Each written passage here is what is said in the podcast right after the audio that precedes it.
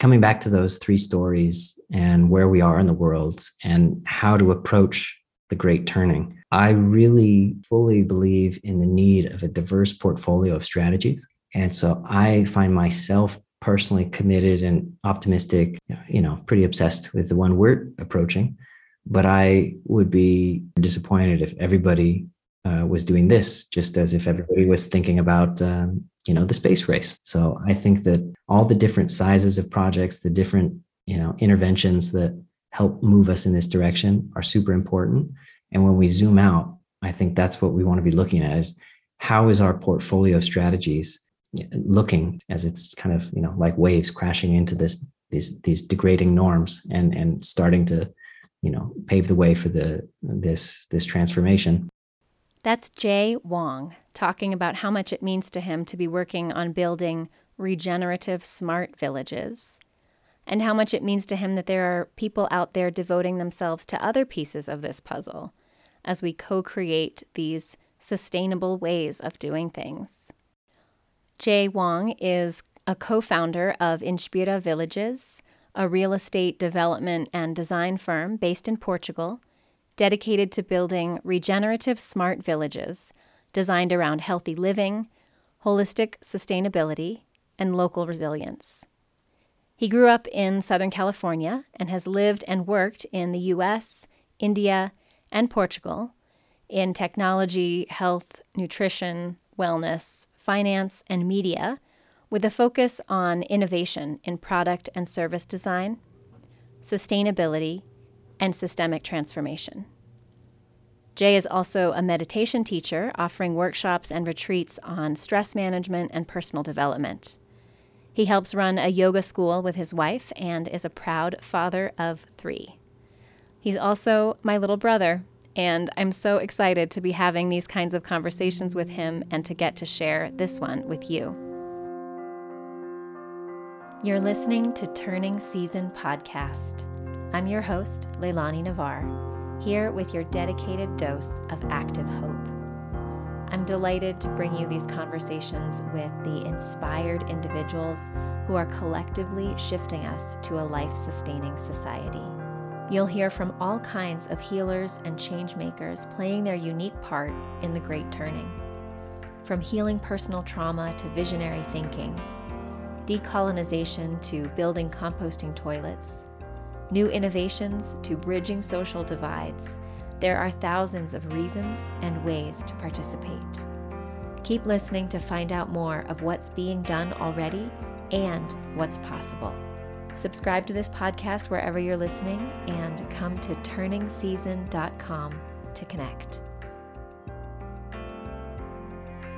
We touch on so many topics in this conversation. It's amazing how much is involved when you're thinking about creating a fully functional small town. So, I won't aim to list those topics out for you here, but I do want to mention a couple of things before you listen to the whole conversation you'll hear the terms bioregional circular economy and cradle to cradle. Jay explains a bit about what bioregional means, but for those who are new to the idea of circular economy, it's a vision for an economic system that keeps all materials in a cycle, as you would see in a forest, for example. There's no landfill in a forest. Nothing gets used up and then thrown away animal waste, dead plants, and dead animals. These generate new soil, which feeds new plants, which feed animals, and so on. Right now, we have a linear system where we extract resources, make the products, and then we throw them away. Even though there is no real away, we throw them in our landfills and our oceans, and then we continually extract more resources to make more stuff. So, a circular economy aims to use things like compostable packaging. So, the packaging goes back into the cycle. And processes like reclaiming materials from electronics, for example, that are no longer working, and using those reclaimed materials to build the next product. Cradle to cradle expresses that idea, where a product doesn't go to its grave, it goes back to its next cradle, whatever it's going to become next. And there's a cradle to cradle institute supporting this type of development and giving products certification as cradle to cradle certified. So I'll link in the show notes to some places you can learn more about that and about circular economy in general. Another resource Jay mentions is Michael Dowd's Post Doom series, which is a fantastic series of conversations with 75 guests, including Joanna Macy, the root teacher of the work that reconnects, and the woman with the extraordinary mind and heart who coined the term the Great Turning and described the three stories of our time, which you will hear about, and also described the three dimensions of the Great Turning. So, the three aspects of what we need to do here to turn humanity toward a life sustaining society. And those dimensions are one, actions to slow the damage to Earth and its beings. So, here is everything we do to restrain pollution, to protect waterways, to protect forests, and of course, to protect people who are being the most harmed by the crises we're in right now. The second dimension is looking at the structural causes of the mess that we're in and the creation of structural alternatives. And the third is a shift in consciousness. The way we do things right now is kept in motion through some pretty deeply ingrained values.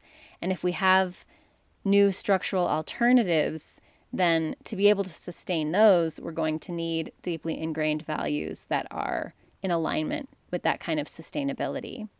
What's so exciting to me about Jay's project is that it is such a thorough effort at tackling a big issue in the second dimension there, looking at structural causes and structural alternatives. I had lots of questions re listening to this, and I imagine you might too. And maybe you have ideas as well or expertise in one of these areas.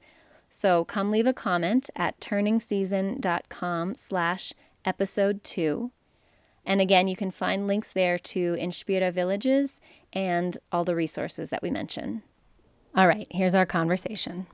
Welcome, Jay. Thank you so much for coming to talk with me on Turning Season podcast. Thank you for having me. So, to start, let's talk about the three stories of our time. And I'd love to hear how you're relating to these three stories. I know it changes for many of us from day to day or even hour to hour, but however you want to uh, answer that. So the three stories are business as usual. Some of us are living in the story that, that humanity's been in for some centuries now of basically headed for growth, making more, earning more. Human ingenuity and new technology will take care of everything. And we should basically carry on with business as usual. And a lot of us are living in a second story, which we can call the great unraveling, looking at imminent climate disaster, mass extinction, crises of war and refugees, and the sense that everything is falling apart. And a third story, The Great Turning, is an adventure story. It's the adventure story that humanity is in right now, where we are turning, we're finding out how, and we're taking the steps to turn toward a life sustaining way of having human society on this planet. So, how do you personally relate to those three stories? Well, I can say that it changes over time. And I guess to respond to the three three different stories, I'll I'll, I'll back up to to maybe two or three years ago where I found myself coming back to look deeper into the the changes in climate and ecology and you know topics that I'd been following for a long time but had sort of gotten caught up in the day to day as the business of usual of starting a family having a job um, you know doing work that felt meaningful and and impactful for me but also with this sense of um, growing insecurity of the systemic changes and whether I was understanding them and how things were moving um, behind the scenes that I, I just hadn't connected to so much. And so that really led to this like sort of crippling um, period of just um, deep, deep sadness um, and and you know literally um, finding myself uh, in tears thinking about the trajectory that we're on and the the life that my children are are growing into and this the layers of social cultural economic uh, challenges that stand in the way of, of addressing in a meaningful way um, some of these great great problems. And you know so i sort of stayed there for a while and um, and found myself coming out. And I, I really loved i don't know if you know michael dowd his post doom series is just a wonderful series of interviews that has some similar um, similarities i would say to this to these three stories. And um, and what what i saw there and what i felt as i was going through this is that it was really important for me to go through that. And and it's you know it was it was traumatic. It is still traumatic but that it there's another level of appreciation and and humility that i feel now. And so i i aspire to live um, i think i often live within this sense of adventure of the turning and acceptance for the madness and complexity that that we're in but also because of what I'm working on, I find myself wanting to be a bridge, wanting to to hold conversation and space, uh, to invite more people into engaging with these topics in a way that is not debilitating, but that leads towards shared collective action, and that involves. Um, in in my approach, at least, meeting them where they are to acknowledge the day to day of business as usual and the the temptations of of the promises and also the the um, addiction is probably not the right word, but the but the the stickiness of you know staying in that story, um, and and as well as I'd say equally as important, the necessity of this more pessimistic unraveling um, story that I don't know I don't know if it is appropriate for one to jump too soon into the turning without sort of coming to grips with the gravity of of the situation. Um, and so I, you know, if there's one thing that I've I've learned is, you know, my relationship with serious topics uh, continues to unfold. So I, I'm sure I'll continue to sense and feel each of these stories uh, more as as my journey goes on. But I I certainly aspire to live in this in this turning and adventure, and um, and that's where I put my energy. Yeah, it sounds like you've had a personal arc that goes right through the three stories. And I think what you're saying about needing to see the great unraveling, or however we want to name these crises, is so important because why would we see the necessity for the great turning if we aren't aware of the seriousness of the situation? And that's been on my mind recently as things intensify around climate, especially that more and more people are becoming aware that we are in this sort of unraveling and I wonder if in five years we'll even be talking about it in this way because for so long, since you and I were kids, even before, there were a lot of people trying to sound the alarm and say, this is dangerous. This is going to harm not only other species, but ourselves. And there's been a lot of pushback from business as usual or denial or disagreement about that. And it's getting less and less deniable. So, on one hand, I see that and feel daunted, afraid, or sad, or some blend of all of that, angry sometimes. And on the other hand, I think, okay, this is what we were waiting for. It needed to get this bad for enough people to recognize what's going on so that we could make a larger scale transition. And I'd love to hear more about it if there's more you could share about this bridge building and having conversations. Like, what does that look like for you when you're talking to someone and trying to meet them where they're at if it's more in business as usual? And yeah, I just maybe some art of conversation things or whatever's been helpful to you that might be helpful to listeners if they're having these conversations too. Sure. And, you know, it's a, it's a it's a constant work in progress. I wouldn't claim that this is some you know uh, secret code by any means, but my approach has been to try to meet people where they are and try to get a felt sense for the potential of the conversation.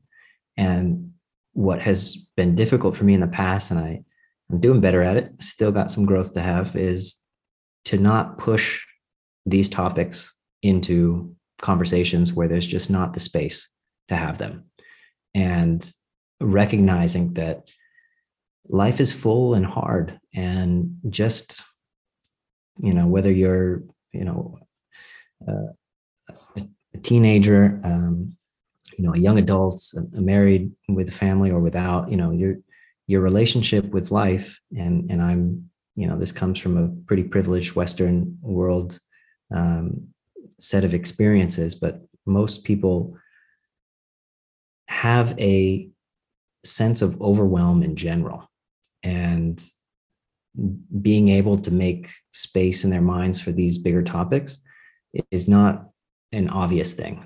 Uh, it's not something that everybody thinks about. And I, I think most people are familiar with these topics because of headlines, but maybe it only makes up, you know, two to 5% of their mental, uh, you know, space and energy. And so, and, and that there's actually a, a wall because they don't, you know, work, family, cooking, cleaning, you know, making plans, you know, these things fill up a life.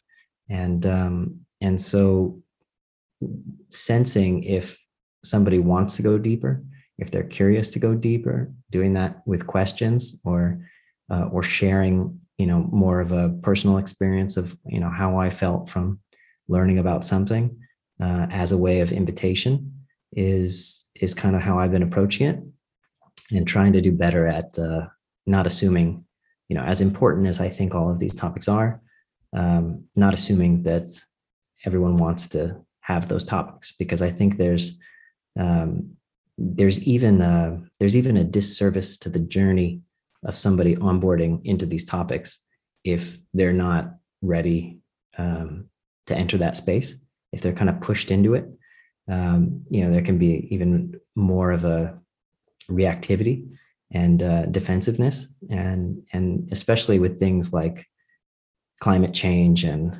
um, you know ecological collapse and these sorts of topics, it's it's hard for somebody to feel like they have the agency to make a difference, and the way you know, and so it you're you're very quickly forced to think about multivariate complex system problems, um, none of which one feels they are particularly influential in changing. Um, and and that's that can be frustrating and depressing. So being being very sensitive to that and also to the fact that it's just really sad you know and that there's a complement to that that is a deeper and more constant appreciation for the beauty of life but you know that doesn't happen in five minutes in in, the, yeah. in, the, in the chat. So so being sensitive to that uh, you know being open to hold that space and want you know seeking those conversations but not trying not to push them onto people. Yeah. That's great. I can remember feeling like i wanted to push these topics especially like in my early 20s and going to evergreen and like this is all we need to talk about this all the time Um, but I love how you are aware of the fact that actually pushing it might be really counterproductive to the goal of connecting with somebody and you know inviting them in to thinking about this caring about this seeing their own role in this. And uh, it reminds me even of of healing the body. If you push something too fast too hard it, it it isn't helpful. You can't go you can't go where you want to go by making it overly stressful. So that's um, a great analogy. I want to hear lots and lots about your project and I know you've you've networked with all kinds of people and been learning lots of things. If we could just touch in before we get there to a little bit more about what moves you. I know you mentioned thinking about the future and your kids, my beloved niece and nephews. And yeah, I, I want to ask what do you love about being alive on earth? What what's beautiful to you about life? Ah, that's a fun question. So I I am just falling more and more in love with this spectacular mystery that we find ourselves in. And it's, I think, um, everything from learning and just observing and being being immersed in in nature when we when we have the the opportunities to be and and just reflecting on consciousness and and and life and all the different species and and this chaotic but at the same time incredibly elegant flow of of uh, of of life is um, is just endlessly beautiful and endlessly um, humbling and impressive. And I think that's uh, that's quite uh, inspiring. And as you know, uh, yoga and and meditation have been a big part of my life for for many years, and that sort of inner complement of exploration to this outer observation is just this like endless frontier of discovery it feels mm-hmm. like and um, you know i still um, I still feel like uh, like an explorer when I go into meditation, and and that you know we're somehow riding this phenomenal wave that has uh, many surprises along the way, and uh, and I I think it's something something to treasure, something to appreciate. I love that. Yeah, exploring and it is so mysterious and a wave yeah, that's beautiful. And then I'll ask you kind of the the other side of the of the outstretched arms. Um, when you look around at what's happening in the natural world what breaks your heart? Uh so many things. Um yeah just the I'd say that the short-sighted nature of of our relation, our collective relationship to the problem, and the how easily uh, distracted or captured we seem to be from looking away from what should be, um, in in my understanding, painfully obvious that we need to be stewards living in a completely different relationship with all of the natural world. I had a had a wonderful conversation recently with uh, this this gentleman was telling me of a hike he was on, and that as they were passing um, another couple, that the woman said, "Oh, it's such a nice scenery this uh, here in in nature." And someone he was with made this comment, ah, "One day that's going to be like a racist thing to say."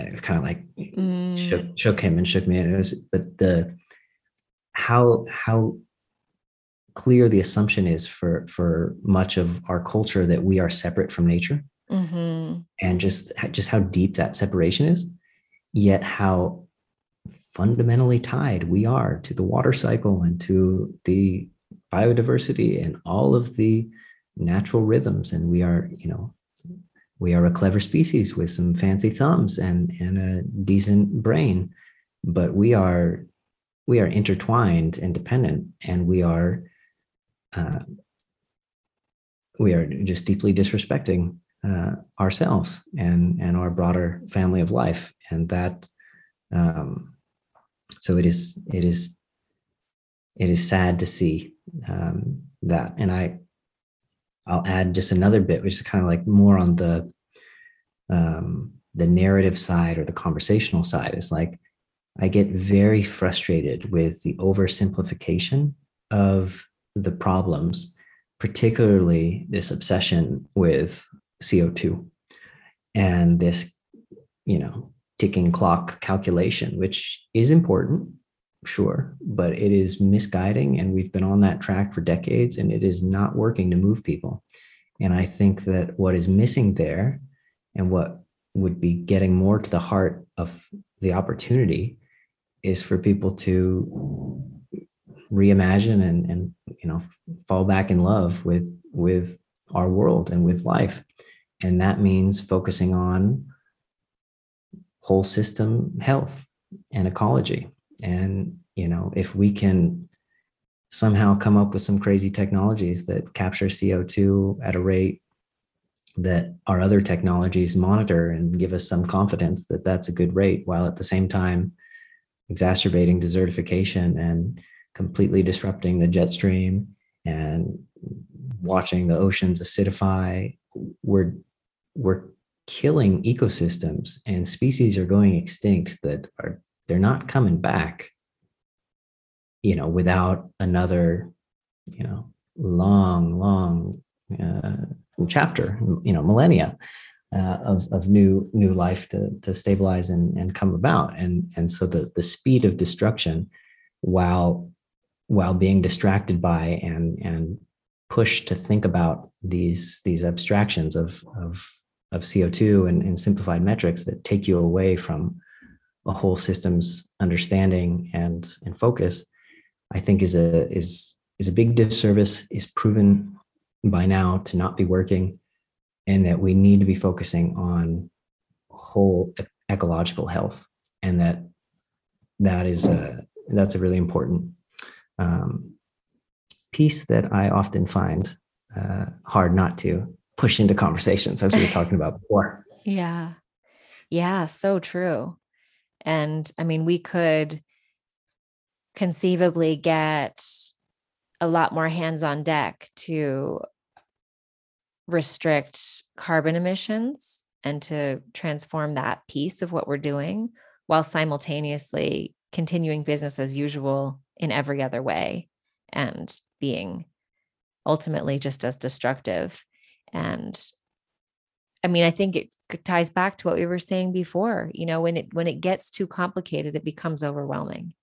And that's not anybody's fault. That's i mean it truly is complex. And we are not only interwoven into nature and a part of it we're also so our systems are so interwoven. And so it's a challenge and it's it's no small task to keep it all in mind and then think about how to communicate that.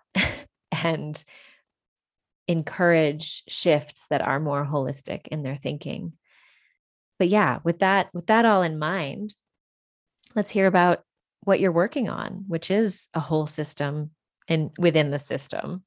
Tell us about your project. Sure.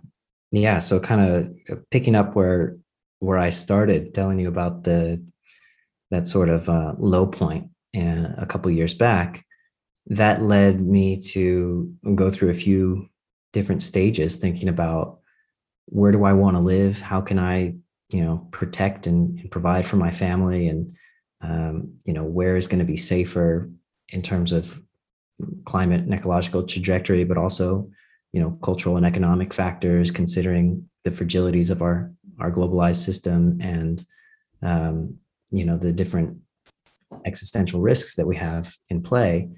You know, and so looking at uh, the collapse literature about you know rise and fall of civilizations, uh, compounded with exponential technologies that we're having now. You know, all these different factors, and I was leaning towards um, Isa, my wife, and I, thinking of a place that would be a bit a bit more water resilient, smaller town, uh, not not necessarily like a, a solo homestead, but probably like um, maybe finding two or three other families that want to have a shared garden, you know, kind of this sort of model. And part of me still loves the idea of having that experience, but I realized that for myself, I felt I felt this this clarity inside of what is my role, what are my gifts to give, what contribution do I want to make, and I realized I'm I want to be present at the perimeter of the mainstream. And I'm concerned with this increasing trend of separation in, in so many ways. And that this this assumption that 75% of us are going to live in in cities uh, i think is a deeply flawed and dangerous assumption that we need to oppose and this is kind of the the default trajectory of urbanization and it's leading to less people in rural areas so less capacity to take care of the land and, and rehabilitate it. It's leading to inequality in the cities. It's you know cities are built on these old infrastructure. It's very difficult to redesign um, a truly sustainable uh, city um, based on those that legacy infrastructure. And and I, when I look at the the smaller eco village or the smaller community models, I think that they're beautiful. They're learning a lot, and I also feel like they're not really influencing the conversation at this mainstream level, where where the difference, or at least a big piece of the difference, is going to be made in the coming decades. And so this led to the concept of a regenerative smart village. Uh, it's called Inspira Villages. We're building, developing our first one here in Portugal, and we're in the pre-development stage now. And essentially, what we're doing is we're building a small town, so it'll be nearly car-free, and it's designed for multi-generational living.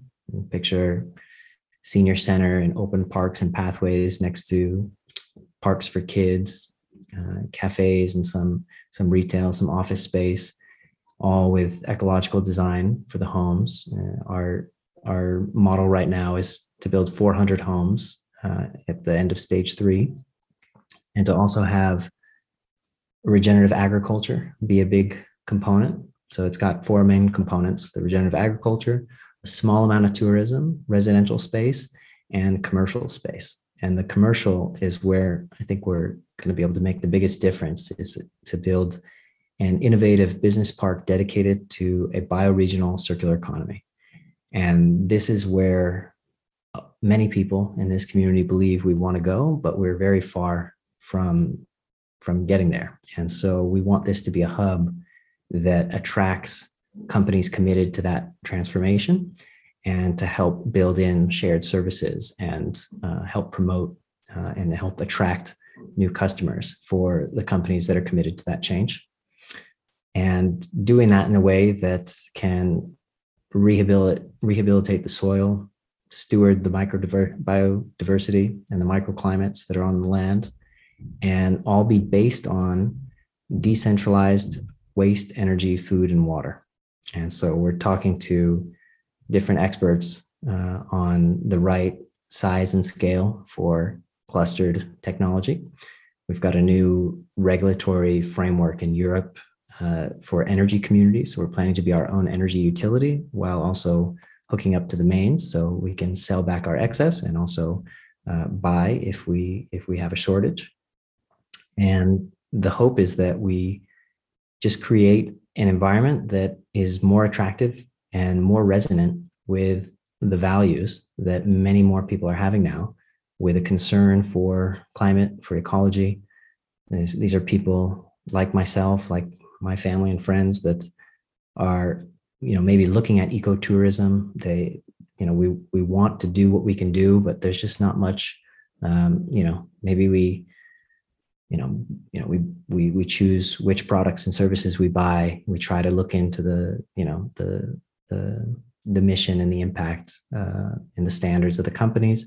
But when it comes to choosing where we live in the built environment there's no real place that embodies these values and so we see that as a, a real opportunity and a real need that we can create, we call nested urbanism. So we want we want to create this new sense where there's a bit of street life, a little vitality and you know dynamism. You know, can be fun to to raise a family there and um, and and and retire there while also living in right relationship with the the natural environment around us. So there, there's a bunch of directions we can go into. Yeah. That, close it off there. That's so, so intro. exciting. Um, it's just, yeah, eh, there are a bunch of directions we could go. That's really exciting overall. I just want to highlight what you said about recognizing that you wanted to be at the perimeter of mainstream society.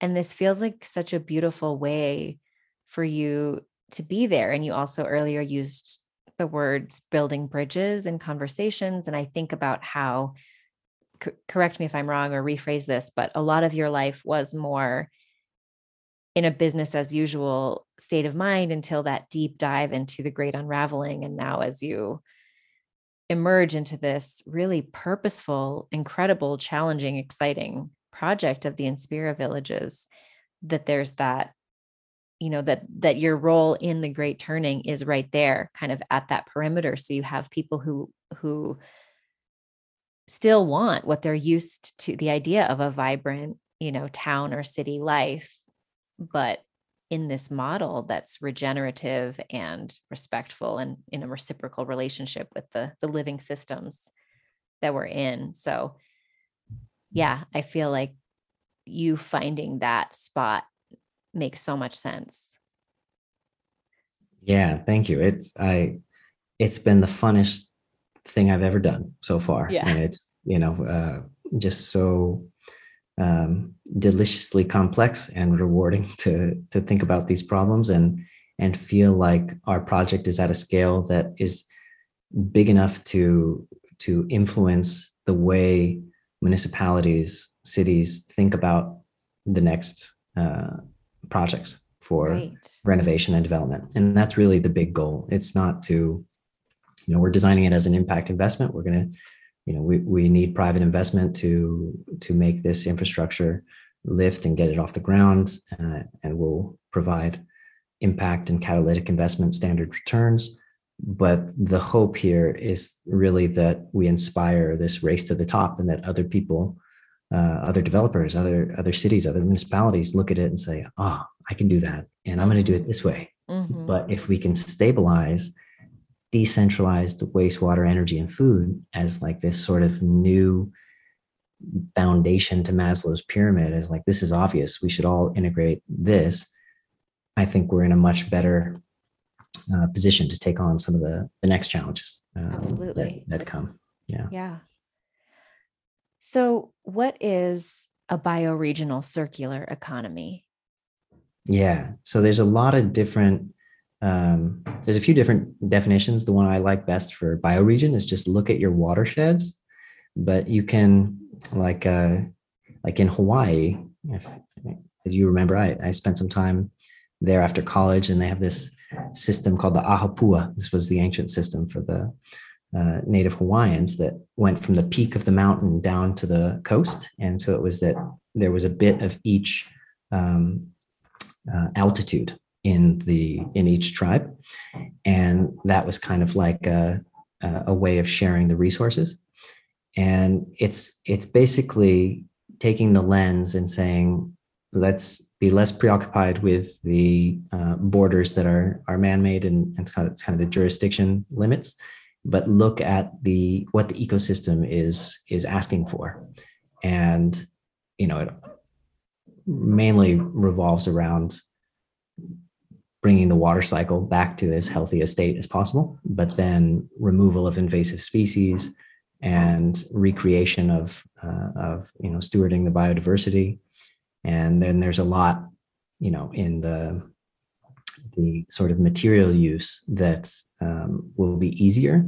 Um, you know, we're we're kind of we're at a place that is quite daunting to think how are we going to get to a genuinely bioregional circular economy because material use is so uh, spread out and there's a concept that is kind of like a, a, a north star although i think i don't think it's been articulated or you know realized or envisioned in a way that it's likely yet but it's this notion of cosmolocalism so it's this like resource based economy based on a region, a bioregion. So you produce and you use what you have, and you have as many closed loops as possible in that region. But then on a globalized scale, you share models and designs, and you have this kind of like cultural commons where you can still have the synergy and interaction and excitement of of you know globalism, but detaching that from an extractive um, you know resource side. So how does that look in a practical sense? Companies investing in reverse logistics and localized recycling and upcycling innovations in 3d printing where filaments can be reused at greater efficiencies uh, innovations in packaging looking at cellulose looking at reusable packaging um, and in parallel to all that there's you know a bit more delicate or you know say controversial um, critique of the, the, the current state of the markets, which is um, but is also quite relevant is which which products and services do we really care most about? Mm-hmm. I think when um, you know and and um, thinking about the consumer culture and disposable um, standards that we have, and trying to you know not you know at least our hope is we we don't want to lead with this, you know, um, you know, chastising your consum- consumption um, decisions, but inspiring alternatives. Mm-hmm. And and so if if we can have the sort of, you know, if you think of your your household share of wallet and the things that you really do need, something that came very present to much of us during uh, during lockdowns with what is essential. Yeah and and if you think okay well how far did that come to get to me? And did it come from a small business medium sized business? Did that did the energy of the money of my exchange stay within the region to keep you know health in that in that side of um, of our community? Or did it go and get exported back to some bigger multinational? Uh, and you can start seeing these you know like a a Walmart or a big box store, right? It's like the the classic examples, right? They come in, give a discounted price, but they sort of systematically dry out the the the stability of of these small towns because they take away the jobs and the you know the small medium sized businesses aren't aren't able to to survive. So it's it's both got an economic dimension and resource use uh, dimension mm-hmm. there. Mm-hmm. Yeah, so that's that's another enormous topic. I mean, within the this first village that you're designing, have you explored what kinds of production is possible there? Are there certain types of businesses you're looking to include or would make most sense in this bioregion that you're looking at? So we we are, but we are not. Um, right now, it's it's more like guiding principles because it'll depend a lot on where we choose. We're looking at a couple different properties and we're still planning to assess a couple different regions. Uh-huh. And so the proximity to the existing businesses is going to be uh, a big factor in determining that.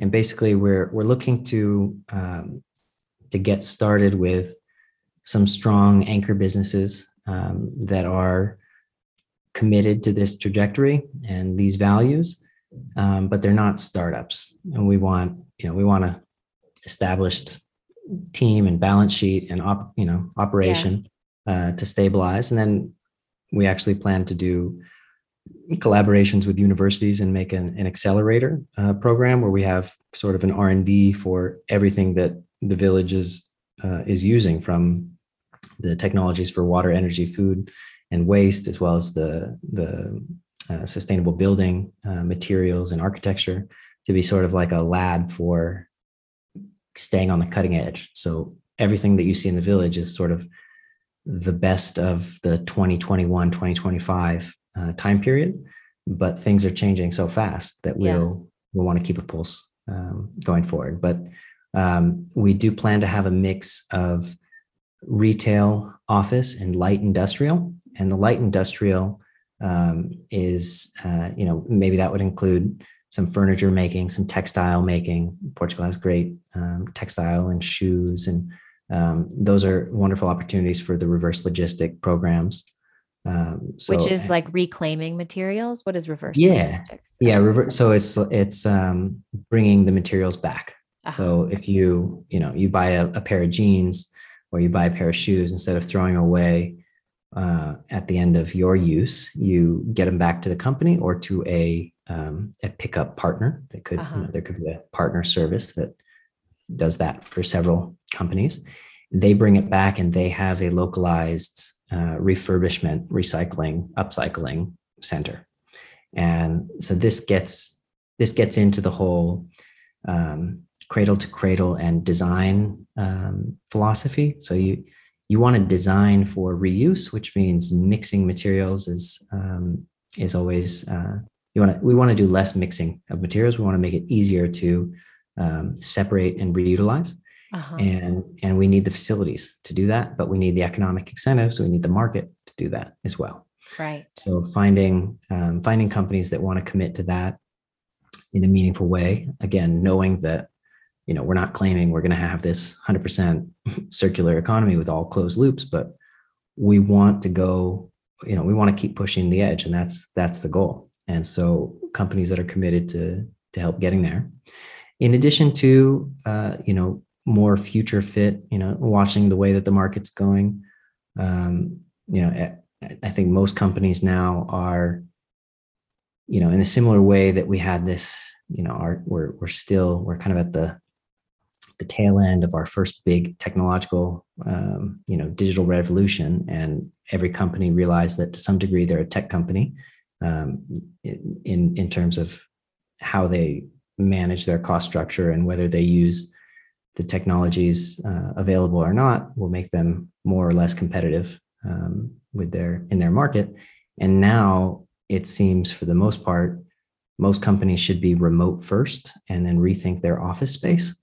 And so mm-hmm. instead of how you know keeping a big um, a big main headquarters, maybe there's a flex space model where we have short-term rentals and we have corporate retreats and we have you know an, an atmosphere that caters to co-working and remote work, um, not just for the residents that are living full time, but for companies within an hour or two hours away, or, or even even farther that want to come and and do their um, their in person components, say once a quarter or something like that. Uh huh. So we'll look um, we'll look at at that as well. Awesome. Um, and maybe we have time to get a little more idea of one more one more piece of this you mentioned decentralized waste water energy and food a couple of times and i don't know if maybe one of those i would imagine there's a lot to learn about any of those four can you tell us about decentralized waste or decentralized energy what that might be looking sure. like yeah i think i i don't believe i mentioned another sort of a parent concept to that that could help frame frame those up. That is, again, thinking about the the degree of systemic change that we think we need, and that it you can look at it. So there's a there's a, a, a framework or a common way to look at uh, technology companies, which is um, through a technology stack. And so you kind of have like your your different layers of types of of technology. And if you think about like a civilization, if you use that analogy, you think of like a civilization stack.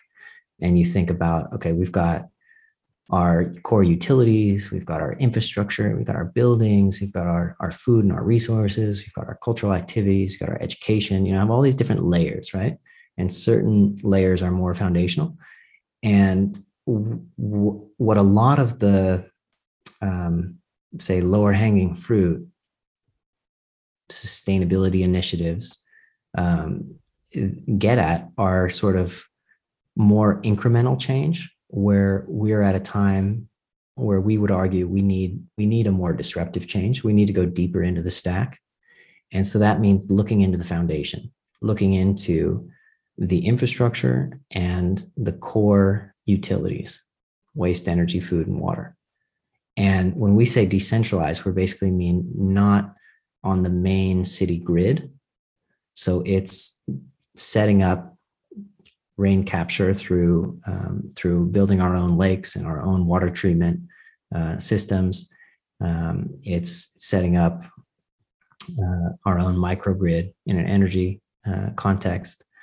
It's investing in our own packaging standards and waste collection and composting uh, standards in the village. So we're we're planning on providing composting as a service so that residents get used to taking their organic waste outside, but that the, the village association will pick it up.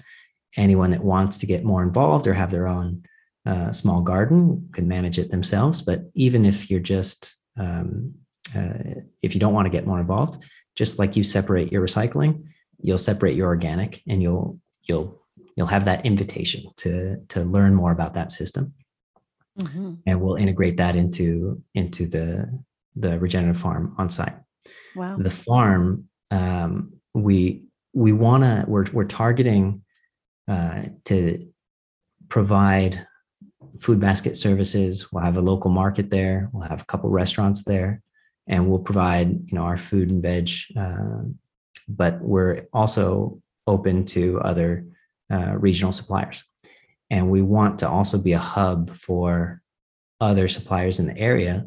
That you know one of the biggest challenges for, uh, and this was was a previous business of mine was working with to strengthen the regional food supply with small and medium sized businesses. And the biggest challenge that they face is sales channel and the, you know, the, the ability to group ones together and have um, a point of sale that has a market already built in uh, is is super helpful to to help stabilize those those operations. So we we we are decentralized in our core, but we are reaching out and wanting to integrate with and collaborate with um, other um, businesses and organizations around us. We don't want to, it's not, the idea isn't to be a closed off, you know, some utopia that lives off in the distance. It's to be a hub and uh-huh. to be a uh-huh. hub that's built on this new foundation, but that has many, um, many arms reaching out to, to collaborate. That sounds so smart that to to like you said starting at the bottom of the stack or you know the foundations but still being flexible to where this place probably if necessary could be fairly self-sustaining maybe with some adjustments but that there's a foundation that makes that possible but also fully in communication and networking and sharing of resources with other nearby places i'm I'm finding myself wondering as you talk about all of this. I mean, you mentioned waste, right? And so then having some experience with that on our little homestead, thinking about what's the difference between a septic system or composting toilets or in most cities a sewer system and just down that one track of you know waste management plus composting plus food waste not just human waste there's so much to learn and understand and that will probably be tweaked as things move along and how are you learning about all these different things? Are you trying to learn about them all? Have you found experts in all these different subjects? I mean, at this point, we have people who've devoted their lives to regenerative agriculture or to energy and and all of this. How are, is there lots and lots of networking and research? Yeah, I mean, all of the above. And I'm trying to get myself to the way we talk about it and the team is we got to get to minimum Olympic. So I got to learn about all the core components to the level where I can have an informed uh, discussion to find the right experts and help, um, you know, evaluate what kind of direction we would go, but not presuming to make any of those final decisions uh, on my own. Mm-hmm. We're we're structuring we're structuring it basically like this recruitment to a design challenge. So we're, we're laying out the scaffolding and the objectives. We're saying we think that this small town model with this new relationship and ratio to green space and, and stewardship of the land um, is going to, you know, we can create a really attractive nested urbanism type environment that uh, these, you know, this growing demographic is, is interested in. Um, what is, what are the right, you know, do we want, uh, you know, one single microgrid or do we want to cluster these, right? Do we want dedicated rooftop uh, rain capture and solar, or do we want to have more of a hub, hub and spoke uh, kind of model, right? These are the the nuances uh, that the experts will, will, are, are guiding on and, and make the final decision on. Uh-huh.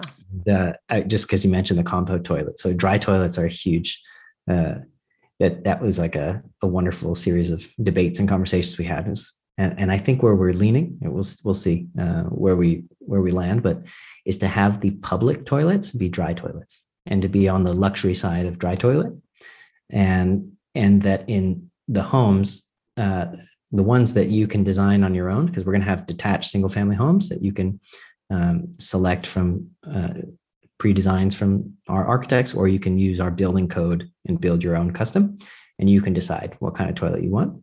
And there'll probably be a service to help manage it if you choose a dry toilet. Uh, and then in the in the townhouses, so then we'll also have townhouses and we'll have apartments. We'll also have some apartment hotels that can be used for short and long term rental. Um, we we're still. I don't know if it is uh, if it's if if the public is ready to receive an all dry toilet, uh-huh. although it's a great water saving. The water, the average water use is about 160 liters um, per day in Lisbon, and our experts with diverting and reusing gray water and um, and treating the black water out um, to to localized um, natural treatment, we're probably able to get that at least to 80 liters, mm-hmm. probably uh, and probably a little less. And if we did the dry toilets, we'd definitely go go much less. But just uh-huh. with efficient fixtures um, and and more intelligent um, systems in circulation inside uh, the homes, uh, we can we can do quite well. Yeah. Wow. All right. So there's so many more questions I'm sure people have. There's more questions I have, and I know you guys still have lots more questions. So, how can listeners keep up with what you're doing, learn more about the project, and you know when this village is is actually in construction, see what's going on? Yeah. So we're we are still we're calling it semi stealth you know we're we're not doing um, much promotion you can follow us on linkedin right now is the best place Inspira okay. village so i'll get the link for you um, but we are we are waiting until we have the sort of super credibility and clarity on our location and already the the confidence in in the permitting so this is our this is our big big hurdle our big first hurdle okay and we're you know we're designing this basically to be a, a poster child of the European Green Deal. We've got biodiversity, circular economy, farm to fork. We got renewable energy. You know, we got all of the attributes that um, that we already know are attractive, but these things take time. These things are are complex, and so we are we're not promoting much um, until uh, we get a few more of these things in order. Okay, great. So we're getting a peek at the very getting a preview beginning. Yeah. yeah. Well, maybe I'll yeah. have you back on the podcast in the That'd future when there's more to to um, for everyone to get to see. But this is really exciting, and I hope that somebody, maybe many people listening, are getting inspired. Like you said, you know, other cities can be inspired by this and other designs. So, yeah, maybe if you'll let me give one last um, little point here. Yeah. That um, coming back to those three stories and where we are in the world and how to approach the great turning, I really f- fully believe in the need of a diverse portfolio of strategies.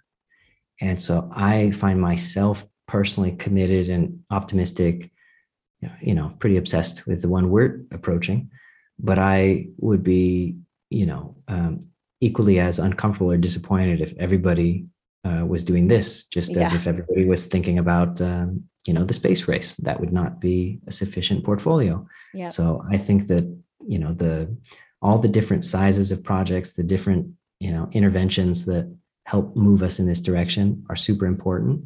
And when we zoom out, I think that's what we want to be looking at: is how is our portfolio strategies um, looking in as it's as it's kind of you know like waves crashing into this these these degrading norms and and starting to you know pave the way for the this this transformation. Uh, so yeah i think that's um, that's at least been really helpful for me. So wanted to share that that Thank portfolio you. perspective. Yeah yes i totally agree i mean that's that's how i'm looking at it too is it's so encouraging really to look around and see how people are drawn to different facets of this because it's all so necessary.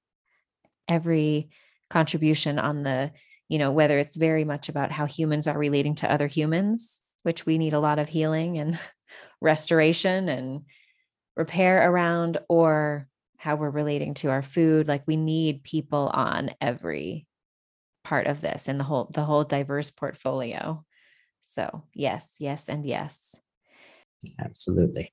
I have one last question for you.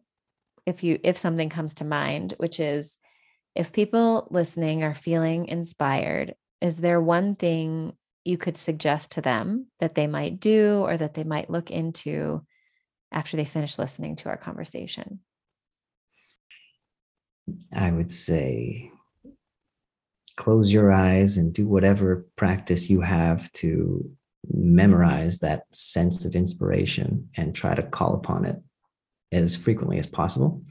And listen to your intuition or follow the path that you're already on and and go where you're passionate. And there's change and there's there's there's a need for people to hold space everywhere. And there's a need for all sorts of different transformation. Uh, so you know there's um, there are many doors opening and you know you just gotta i think find the ones that that feel right to go into and and stay with that um, stay with that feeling.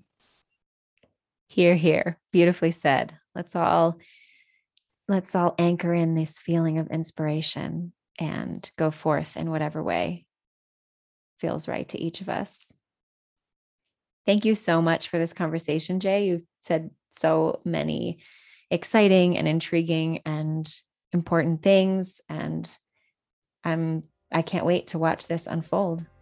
Thank you. Thanks so much for having me and thank you for everything you're doing. Thank you so much for listening. I would truly love to hear what you think about this and also what you feel drawn to explore if you're feeling a sense of inspiration. Even if it's not there all the time, what inspires you when you're feeling it? There's nothing too big or too small. It would be a lot of fun to hear from you. Come leave a comment on turningseason.com slash episode two. Help me get some conversation going there. And I'll be back again with our next episode on the full moon. Until then, thank you again for listening and for all the ways you play your part in the great turning.